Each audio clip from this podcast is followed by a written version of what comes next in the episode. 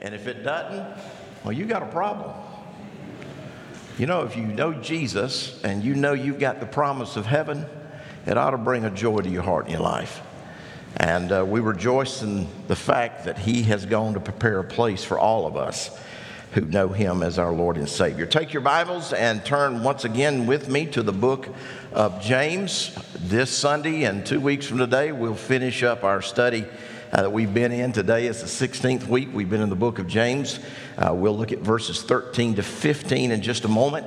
The title of the message today is The Power of Prayer the power of prayer. And while you're turning there, let me make a couple of quick announcements if I could. Uh, I do want to call attention in your bulletin this morning to a uh, notice that the pulpit. Uh, uh, pulpit search committee has put in there. Please read that. Don't do it while I'm preaching, please, but after the service, uh, you can read that. Make sure you uh, get that. secondly, um, I do want to just remind you this next Tuesday. I shouldn't have to remind you, but I will uh, you have the privilege of voting. And as a citizen of the United States of America, it is a privilege for us. I think it's our God given responsibility as a believer. The Bible makes it clear we're to render unto Caesar uh, that which belongs to Caesar, and unto God that which belongs to God. Our vote belongs to Caesar. And uh, so you exercise that vote. You pray about how you vote. I hope you will vote as closely to biblical standards as you possibly can. I realize there's no perfect candidate uh, ever but uh, you pray and ask God what He would have you do, and then you vote accordingly. And then, thirdly, uh, next Sunday, I will be away. I'm doing something I haven't done in a while, and churches don't do revival meetings too often, at least uh, in this part of the world anymore. But I'm going to the First Baptist Church of Jackson, South Carolina to do a four day revival for them and uh, have the privilege of sharing that. And next Sunday, uh, here in the pulpit, a good friend of mine, Brian Alexander, will be preaching for you. Brian served our Georgia Baptist Convention for many, many years now, works with Southern Church Consulting and he will uh, he'll be he, he's a great preacher. He'll bring a great word uh, to you next sunday morning. Uh, james 5 verses 13 to 18 the power of prayer. If you'll stand with me as we read our text stand with me in honor of god's word. I'll read our verses out loud and you follow along there in your copy of the bible. Is anyone among you suffering? Then he must pray. Is anyone cheerful he is to sing praises. Is anyone among you sick? Then he must call for the elders of the church, and they are to pray over him, anointing him with oil in the name of the Lord. And the prayer offered in faith will restore the one who is sick, and the Lord will raise him up, and if he's committed sins, they will be forgiven him. Therefore, confess your sins to one another and pray for one another so that you may be healed. The effective prayer of a righteous man can accomplish much. Elijah was a man with a nature like ours, and he prayed earnestly and that it would not rain, and it did not rain on the earth for three years and six months. Then he prayed again, and the sky poured rain, and the earth produced its fruit. Lord, thank you for these words today. And as we have looked at these verses all throughout this great book of James, Lord, our prayer has been that you give us understanding. Lord, let us hear your word, but not just hear it. May it take root in our hearts and our lives. May it help to mature us in our walk with you. And Lord, may we apply it by walking in obedience. So we ask that same thing this morning. Lord, take these words, speak them to our hearts. Give us a mind to understand, give us a heart to receive, give us a will to obey. And we'll be careful to give you the praise and the glory for it in Jesus' name. Amen. Thank you. You may be seated. As you read through these six verses that I just read, James deals with two key topics. He deals with the topic of prayer and he deals with the topic of healing. But the, the primary topic that he deals with is that of prayer. And that's his focus in this section of verses. We know that because of what he says in verse 16. The effective prayer of a righteous man can accomplish much. Seven times in this passage that I just read to you, James mentions prayer or praying in one fashion or the other. And while these verses do deal with the topic of healing, and I'll talk about that in just a moment, the primary focus is that of prayer and praying. By the way, I'm not going to do this this morning. Uh, as I told the early worship service this morning, I could just about go back through this book again and preach through it again and not deal with the same material that I shared before. There's so much truth in James. Uh, we, could, uh, we could just go look at it again. And, and in these verses this morning, even though I'm not going to deal specifically with this, I believe one of the things that James does in this section of verses is give us some of the primary characteristics that ought to be true of a New Testament church. In fact, he gives us three such characteristics.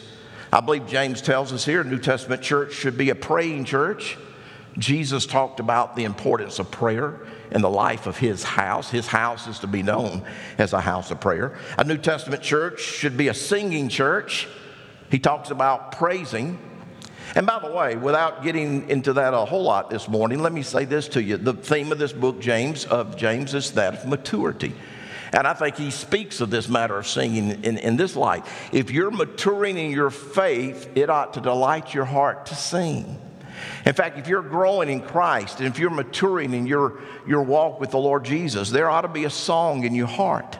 You might be like me, that you make a joyful noise when you sing it, but regardless, when God is working in your heart, deep inside, the outward expression is always going to be that of praising. And when God is working in a fellowship of, of His people, you'll notice it in how the people sing. They will be a praising people. So, a New Testament church ought to be a praying church, ought to be a singing church. And then he tells us here, I think the New Testament church ought to be a healing church spiritual healing, physical healing. And we'll talk more about that in just a moment. Here, his emphasis, though, we're going to focus on is that of prayer. So let's walk down these verses and see what we can learn this morning about this topic of prayer. Number one, first of all, the priority of prayer. The priority of prayer, verses 13 down through verse 16. Uh, again, he deals with this topic of prayer. Is anyone among you sick? Then he must what? He must pray. Is anyone cheerful? He's to sing. Is if anyone among you is sick, he must call for the elders of the church. And what are they to do? They are to pray over him, anointing him with oil in the name of the Lord. The prayer, there it is again, offered in faith will restore the one who is sick, and the Lord will raise him up if he's committed sins. They will be forgiven him. The, the focus here of all of these verses is that of prayer. And prayer is one of those focuses all through the book of James. He doesn't deal with it specifically. Most of the time, he kind of deals with it in a roundabout way. But you'll remember all the way in the first chapter, the opening verses of James, he talked about how we're to respond when trials come our way. And then immediately after talking about trials and our response to trials, he tells us that if we lack wisdom in understanding the trials, we're to ask God for wisdom. Now, how, what is asking God? It's prayer. He reminds us if you want to understand the purposes of God, even when you're walking through trials, you find out God's mind in prayer. He focuses on prayer at the very beginning. Even last week, we talked about Job and we talked about his suffering and we talked about the prophets and all that they went through. And then immediately coming out of that those verses about understanding the troubles the prophets and Job went through and our need for patience, he comes right back to these verses on praying. In fact, James puts an emphasis on prayer and he connects it with finding patience even in the midst of trials. What do you need when you're walking through difficult times? Well, you need God's mind, you need God's heart, you need God's wisdom. You find that in prayer. And once again, in these verses, even dealing with those that were sick within the fellowship, he deals with this priority of prayer.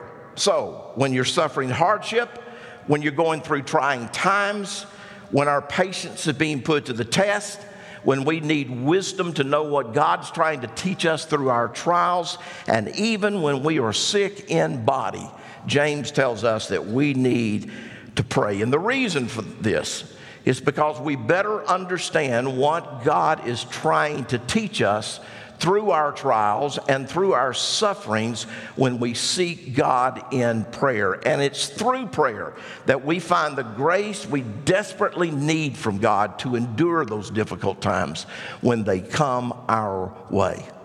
One person put it this way once prayer may not remove the affliction, but it most certainly can transform it. That's the priority of prayer that James is talking about here in these verses. Now, he specifically relates prayer uh, in the first part of these verses to uh, healing, to this matter of being sick. Uh, these are interesting verses. They are mo- mo- much under, misunderstood verses. These are verses that most Baptists stick their head in the sand over. They act like these verses aren't in the Bible. In fact, we don't want to talk about these verses because we might be seen Pentecostal, we might be charismatic. So instead of dealing with them, we just want to ignore them. Well, I got news for you. You can't ignore God's word. God put it here for a purpose. And I'll tell you the purpose. He put it here in case you get sick so you can get healed. If you want to ignore them, it's up to you. But those who want to walk by faith had better learn the truth behind them. So I'm not going to deal with the whole matter of healing this morning, but I am going to deal with these verses for just a second. So let's talk about it. First of all, we have very explicit and clear instructions here as what to do when a believer is sick. And by the way, the believer must really be sick. We're not talking about a stump toe or a headache here.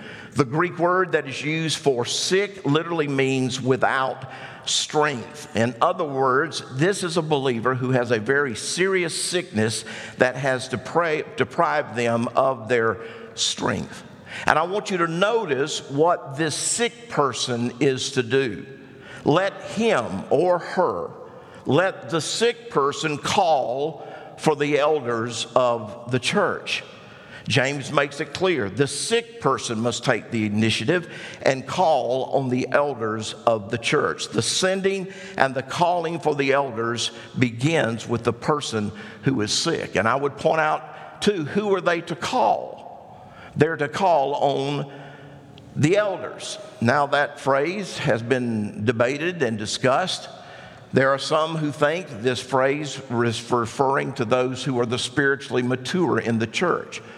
In other words, if you're sick, call on the spiritual mature to come and pray for you. That's a possible explanation. There are others who believe it's literally talking about the office of the elder that churches are to have, or at least they should have in their structure. Again, we Baptists sometimes don't like talking about things because it might seem Presbyterian or something else, but the scriptures are clear that there are to be elders in the local church. You're to call upon them to come and pray for the person who is sick. Then, secondly, please note what the elders are to do once they have been called. They are to pray over the sick person, anointing them with oil in the name of the Lord. Literally, this verse translates in this manner pray for him, having anointed him with oil. The elders must pray for the sick person as they anoint them with oil. Well, you got to ask, what's the meaning of the oil and what does it have to do with healing? Well, I'll answer that for you the best I can, but let me do that by way of silliness if I could. Uh, you don't need to raise your hand. This is a rhetorical question. How many of you ever couldn't sleep at night and you laid in the bed, tossing and turning as long as you could, and finally about 2:30, after you've not been able to go to sleep, you said, "Forget this. I, will get up and go watch TV. And then at 2:30 in the morning, you get your TV remote and you start flipping through channels. Anybody ever found anything worth watching at 2:30 in the morning? I mean, it's pretty pretty bad. It's bad anytime anyway, but 2.30 in the morning, you, you, you either see a whole lot of info commercials or you see a bunch of wackos, okay?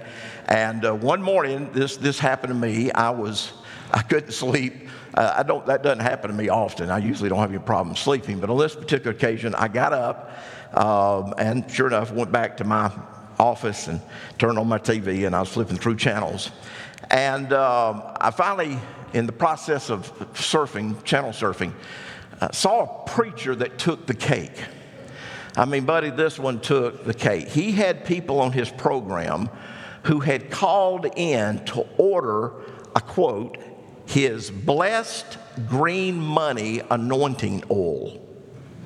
And here was the deal if you would call in and get his oil, of which you could receive as you gave a generous offering to his ministry, then you could, according to him, anoint yourself with his green, blessed green money anointing oil, and expect God to financially bless you, and you could look for your green money to soon be coming your way.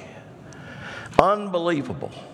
And what's unbelievable about that to me is two things. Number one, that there are heretics like that on the TV that call themselves a preacher and they do foolishness like that. And folks, let me just tell you if you watch anybody like that, let me recommend doing something.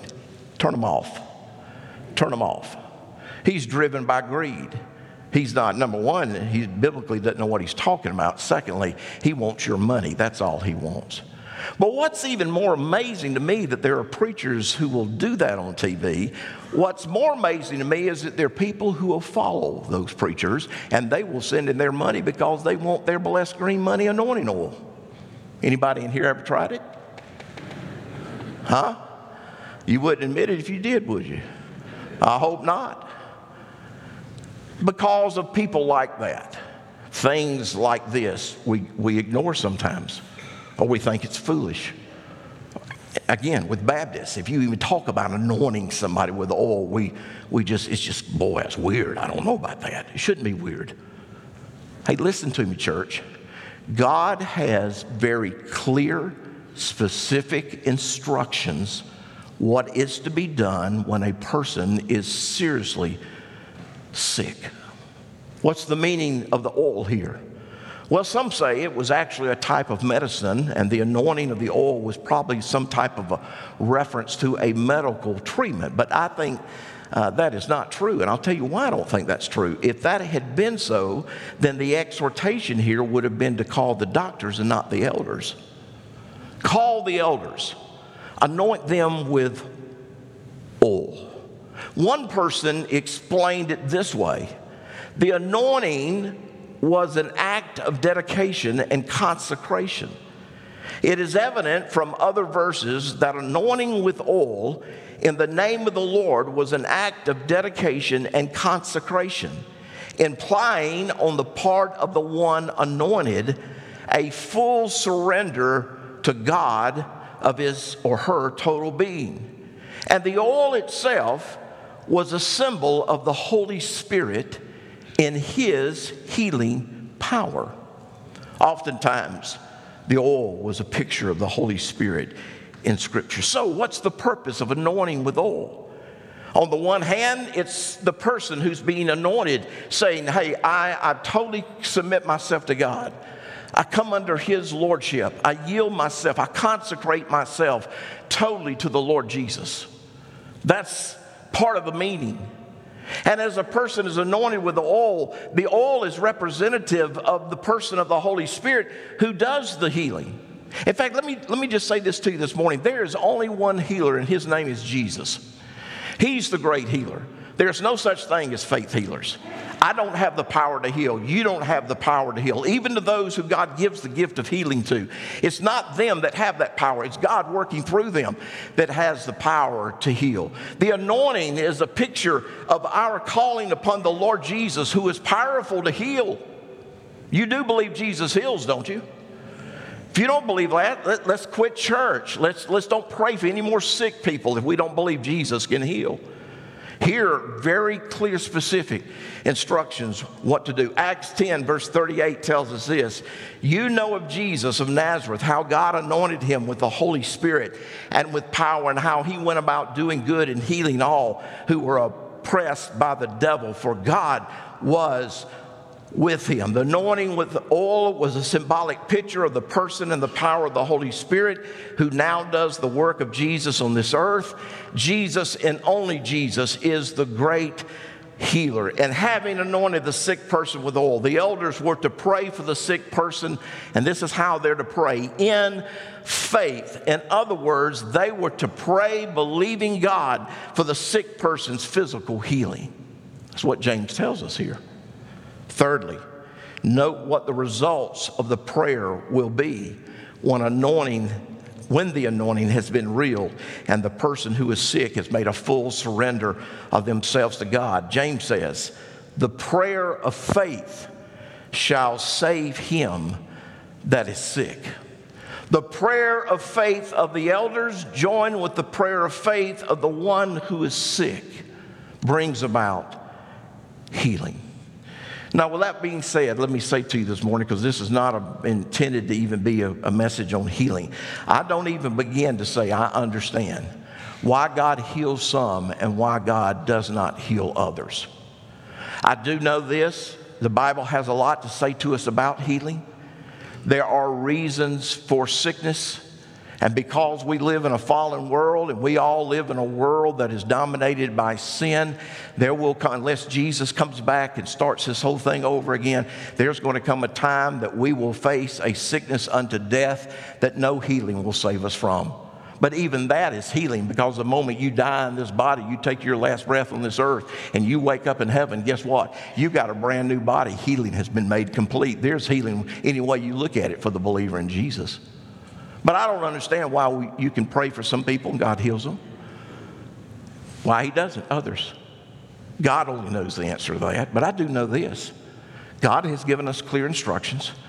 And if we would follow his instructions, there may well be that more people would get healed if they would simply believe God and do what God tells them to do. Hey, I have seen people prayed for like this and healed instantly. I've seen others who've been anointed and prayed for who've been healed over a period of time. And as I said a moment ago, ultimately, everybody who's prayed for in that light gets healing, even if they die, because they go to Jesus and He heals their body completely. James tells us, he connects it though with this matter of prayer, and he talks about the priority of prayer, even to a person who is sick and dying. That's the importance of prayer. That's the priority of prayer. Secondly, this morning, notice not only the priority of prayer, James talks about the power of prayer the power of prayer. Verse 15, and the prayer offered in faith will restore the one who is sick, and the Lord will raise him up, and if he's committed sins, they will be forgiven him. And the prayer offered in faith. Faith is the power of prayer. Prayer offered in faith, childlike faith in our God and in what God can do.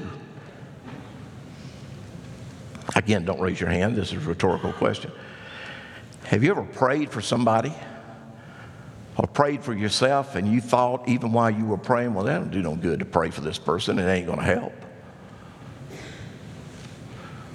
Well, why are you wasting your breath? You ever prayed for somebody to be healed and you, are thinking as you're praying, well, eh, they're probably not going to get better? James says the prayer of faith Faith is the power of prayer.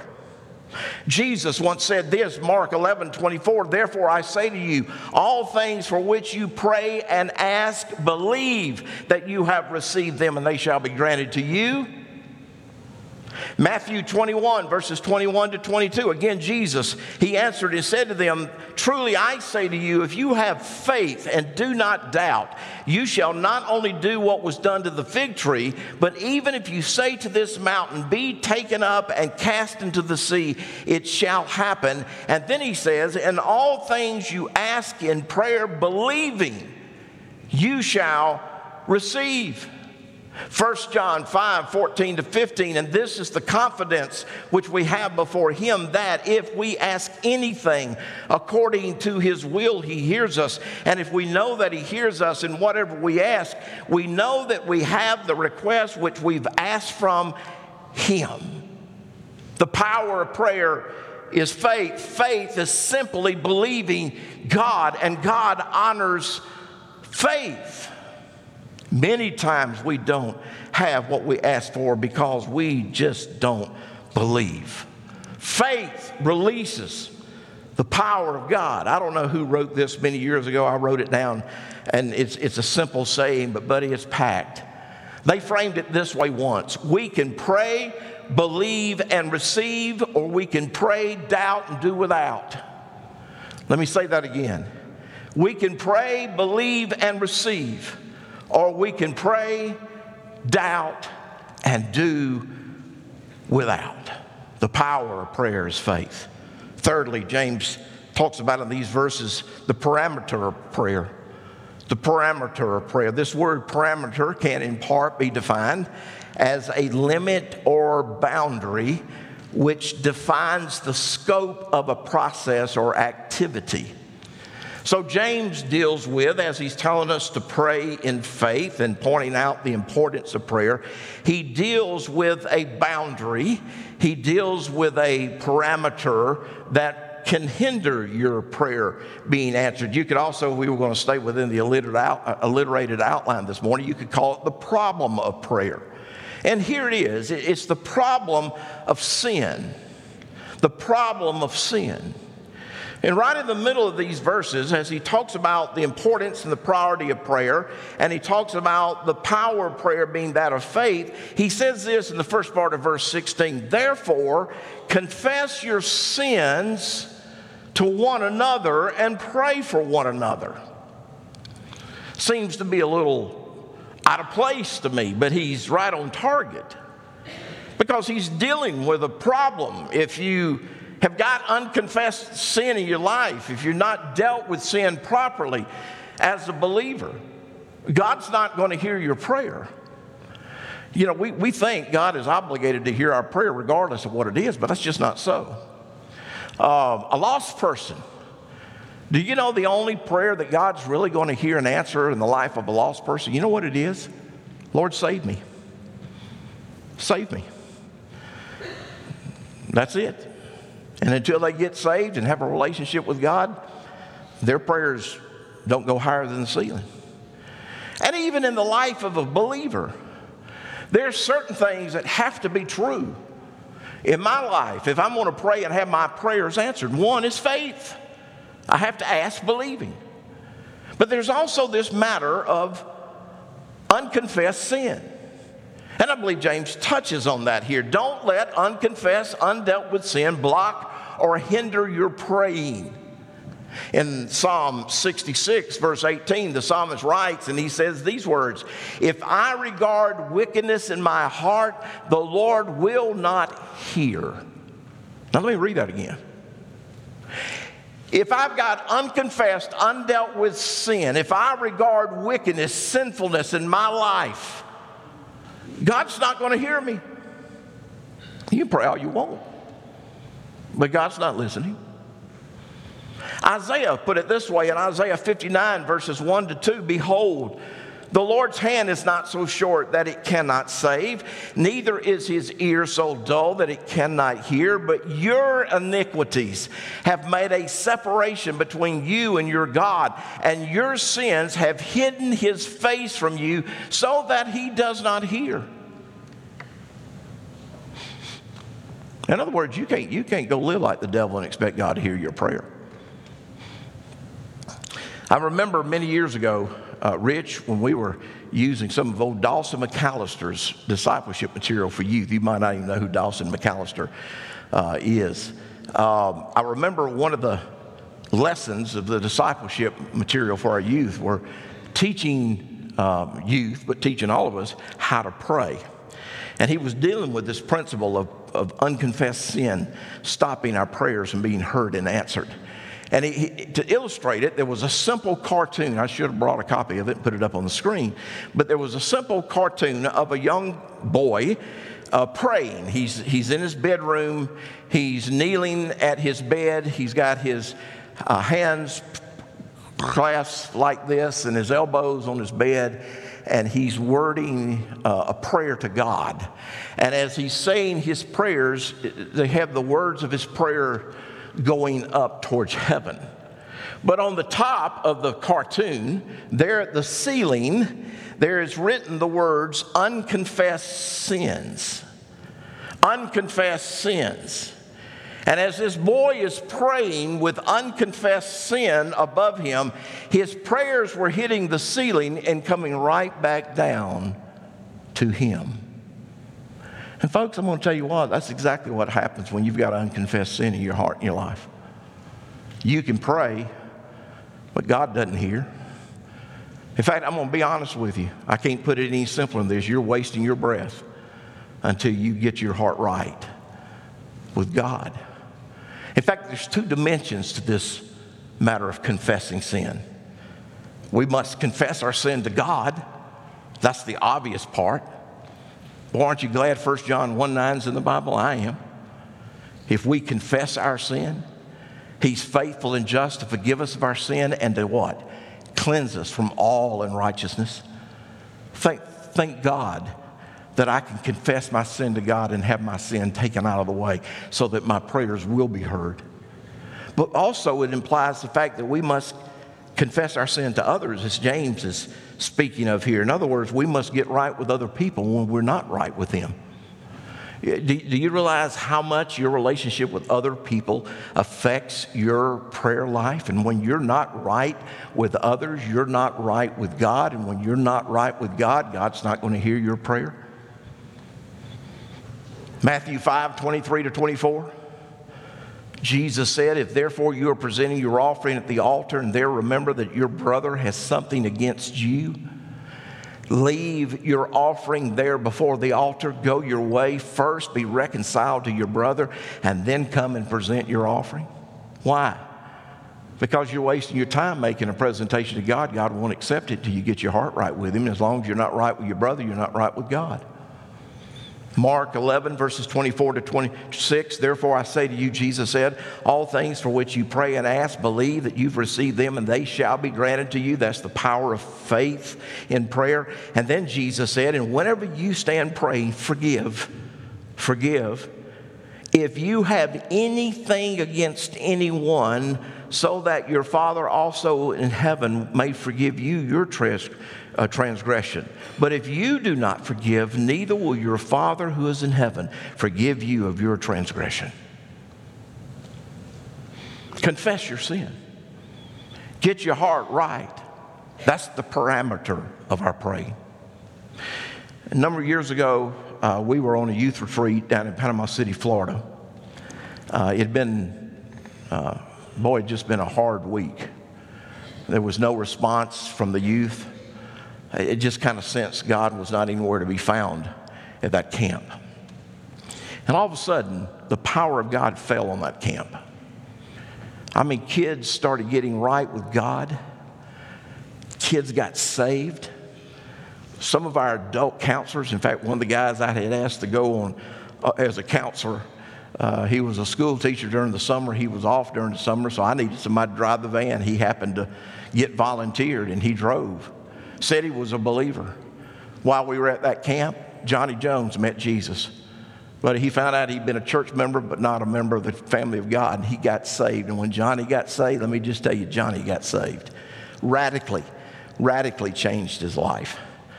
In fact, uh, Johnny just recently retired as a pastor. He's still pastoring a small church up in, uh, up in northeast Georgia. Uh, God did a great work. Do you know where it began? All of a sudden the Spirit of God began to move in the hearts of these youth and some of our adults. And they started confessing their sin and started getting right with one another. And once they got right with one another and they got right with God, God fell on that place. He couldn't fall beforehand. Because if we keep our hearts dirty with sin, God says, I will not hear you. The priority of prayer, the power of prayer, the parameter of prayer. Uh, fourthly, this morning, look at the petition of prayer. Uh, verse, the middle part of verse 16, and pray for one another, James says, so that you may be healed. Ain't that interesting? Pray for one another so that you might be healed. Now, we have a term for that. We call it intercessory prayer. Intercessory prayer is praying for one another. But here's the point that I think James is trying to make to his readers and to us. Listen carefully to me. Too many times we come to God with nothing more than a glorified shopping list for ourselves, and we focus on us. I mean, we get so involved with ourselves and our needs that we don't ever think about praying for somebody else. James has already rebuked these people for such selfish praying, James 4, verse, verses 1 to 3. And the exhortation here is to pray for other people and their need. Pray for one another. And I must admit, I don't totally understand all the connections between praying for others and God bringing healing to the sick person or the suffering person, but it's clearly taught here. Even in the case of Job, as James mentioned in verse 11, it was only after Job prayed for his friends that God brought healing to Job's life. And I think the point that God's trying to make is this as we mature in our life, we get to the place we understand it's not just about us, it's about a lot of other people. And the more you grow in your walk with Jesus, the more you understand, yes, it's important to pray for our own needs, particularly when we're sick and we're asking God to bring healing. But don't forget, there's a world of people out there that needs praying for. And maybe somehow in God's economy, He's trying to get us to get our attention off of ourselves and start praying for other people. And until we get to that place, we don't position ourselves where God can really work greatly in our hearts and our lives. Maybe He's trying to get you to take your eyes off you. There's a whole lot of other people out there hurting too. A whole lot of other people got needs besides you. And when you get right with God, you begin to understand just how many people really need praying for. So he reminds us here pray for one another so that you may be healed. And then, lastly, and uh, then I'll make an application. I'll close this morning. You find the product of prayer, uh, verses, the last part of verse 16 down through verse 18. The effective prayer of a righteous man can accomplish much. And then he used an example. And by the way, those of you who went with us to Israel, you remember, I think it was on our second day of touring, we stood on the top of Mount Carmel where Elijah would have stood, and maybe this very event we're about to read about took place where we stood there not too long ago. Elijah was a man with a nature like ours, and he prayed earnestly that it might not rain, and it did not rain on the earth for three and a half in six, uh, three years and six months. And he prayed again, and the sky poured rain, and the earth produced its fruit. And the point that James is making is simply this, and he says it so clearly here the effective or the effectual prayer of a righteous person, that is, one person who is right with God, can accomplish great and mighty things. That's the product of prayer. God moving greatly in your life because you've learned to pray. Prayer brings healing.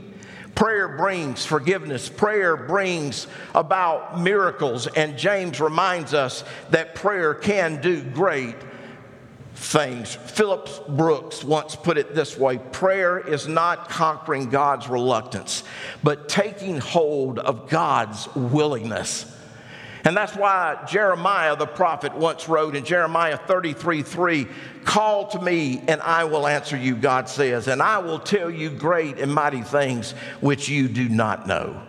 James says, the effective prayer of a righteous man or a righteous woman can accomplish much for the kingdom of God. One quick word of application, and we're praying. In fact, I'd apply it threefold for us this morning. Number one, no limit, no limit can be set on the power of prayer. Hey, folks, as we as a church or as an individual believer begin to pray, we can see the mighty hand of God at work in our lives and in the life of our church. You know, we're, we're in a mess in this country. No, I don't have to tell you all that. You know that. In fact, in my, started to say 39 years of life, but I'd have to confess lying and get right because it's been. I used to say I was 39 and holding. I'm saying I'm 59 and folding. But anyway, uh, it's kind of kind of that way. Amen. Do I get an amen from anybody else out there? We're, we're in a mess. And it, it, there, there's no political solution to our mess. I, I, think there, I think there's some ways politics can help. But that's not our answer. In fact, politics seems to have gotten us in this mess, in my opinion. What's the answer for America? Or is there any hope? I believe there's hope. I'll tell you where I believe that hope is found It's found on the needs of God's people, interceding to God, asking God to move mightily in this country, crying out to God and declaring, God, if you don't do something, we're sunk. Will you move mightily in this world? That's the answer. The effective prayer of a righteous person can accomplish much. It doesn't take but one person. But think about what it happens when a group of people take hold of God. No limit can be set on the power of prayer. Secondly, maturity is developed through prayer. That's why James deals with it time and time again in this book. In fact, let me, let me just put it to you this way you will never mature your walk with Jesus if you don't learn how to pray effectively. Prayer is one of those key parts, one of those key elements that must be in place. One person put it this way once when they said, No person is greater than his or her prayer life. And as we mature and as we grow, we'll see it demonstrated on our knees. And then I would say to all of us, I think the point James is making here is clear. We must devote ourselves to prayer. Paul put it that way in Romans 12 12 when he wrote the word, be devoted, give oneself entirely to this thing called prayer. That's why he writes. And I think that's why James ends. He's got one more thing he's going to say to us, but even that last thing is connected to prayer, and we'll talk about that in two weeks. A word to the lost here this morning. Do you know how important prayer is to a lost person? I said it a moment ago. There's only one prayer God's going to hear of a lost person. You know what it is? It's the prayer of salvation. The prayer when a sinner realizes that they're separated from a holy God but realizes that God loved them so much that they, He sent His only begotten Son to die on an old sinner's cross to shed his perfect blood so that you and I might be saved. And when that sinner sees their sin and they see God's gift of righteousness given to us in Jesus and how Jesus came to die for our sin, and he calls upon the name of the Lord, you know what that is? That's prayer. He calls upon the name of the Lord. Doesn't matter if they're five years of age or they're 95 years of age. God reaches down out of heaven. He touches their heart. He rescues them from the fires of hell and He gives them the promise of eternal life. That's the power of prayer, even in the life of a lost person. Father, thank you for your word today.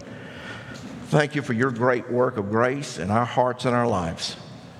Lord, thank you for the privilege of prayer. Help us to be faithful, to be men and women on our knees praying. Help us to realize that the effectual prayer of a righteous man or a righteous woman can accomplish much in this world in which we live ourselves. Help us to be faithful, to be men and women of prayer. Now, Lord, for that person that might be in this building today who has never come to a time in their life when they have seen their sin and seen the Savior who can save them from their sins. And Lord, I pray for them this morning that they might see their need to even this day call upon the name of the Lord to be saved. With our heads bowed and our eyes closed, in just a second, Lee's going to come and lead us in a hymn of commitment, a hymn of invitation. If you're here today and there's never been a time that you've given your heart and your life to Jesus, it's not a better place, better time than right here, right now. This is what I'd ask you to do as we stand and sing in a moment. Would you just make your way down front? I'll be standing here to receive those who come forward. You come take me by the hand and just say, Pastor Ken, I know I need to give my heart, my life to Jesus. I need to be saved today. We'll have one of our staff members take you out in the back for a few moments and share with you from God's Word how you can give your heart and your life to Christ, how you can call upon the name of the Lord and find salvation, the promise of heaven today. Lord, don't delay. Don't let the devil confuse you. Don't let him uh, convince you to put it off. Lord, today is the day of salvation. You come. If God's knocking at your heart's door, don't ignore his call and his knocking this morning. And then, Christian, when God's spoken to your heart, boy, learn the power of prayer. This altar's open if you need to come this morning and pray. Father, we commit our time to you now, and even as we respond to what we've heard, help us to do it to your glory and honor. And we ask it in Jesus' name. Amen. Would you stand to your feet? Lee leads us in our singing. You respond as God has spoken to your heart today.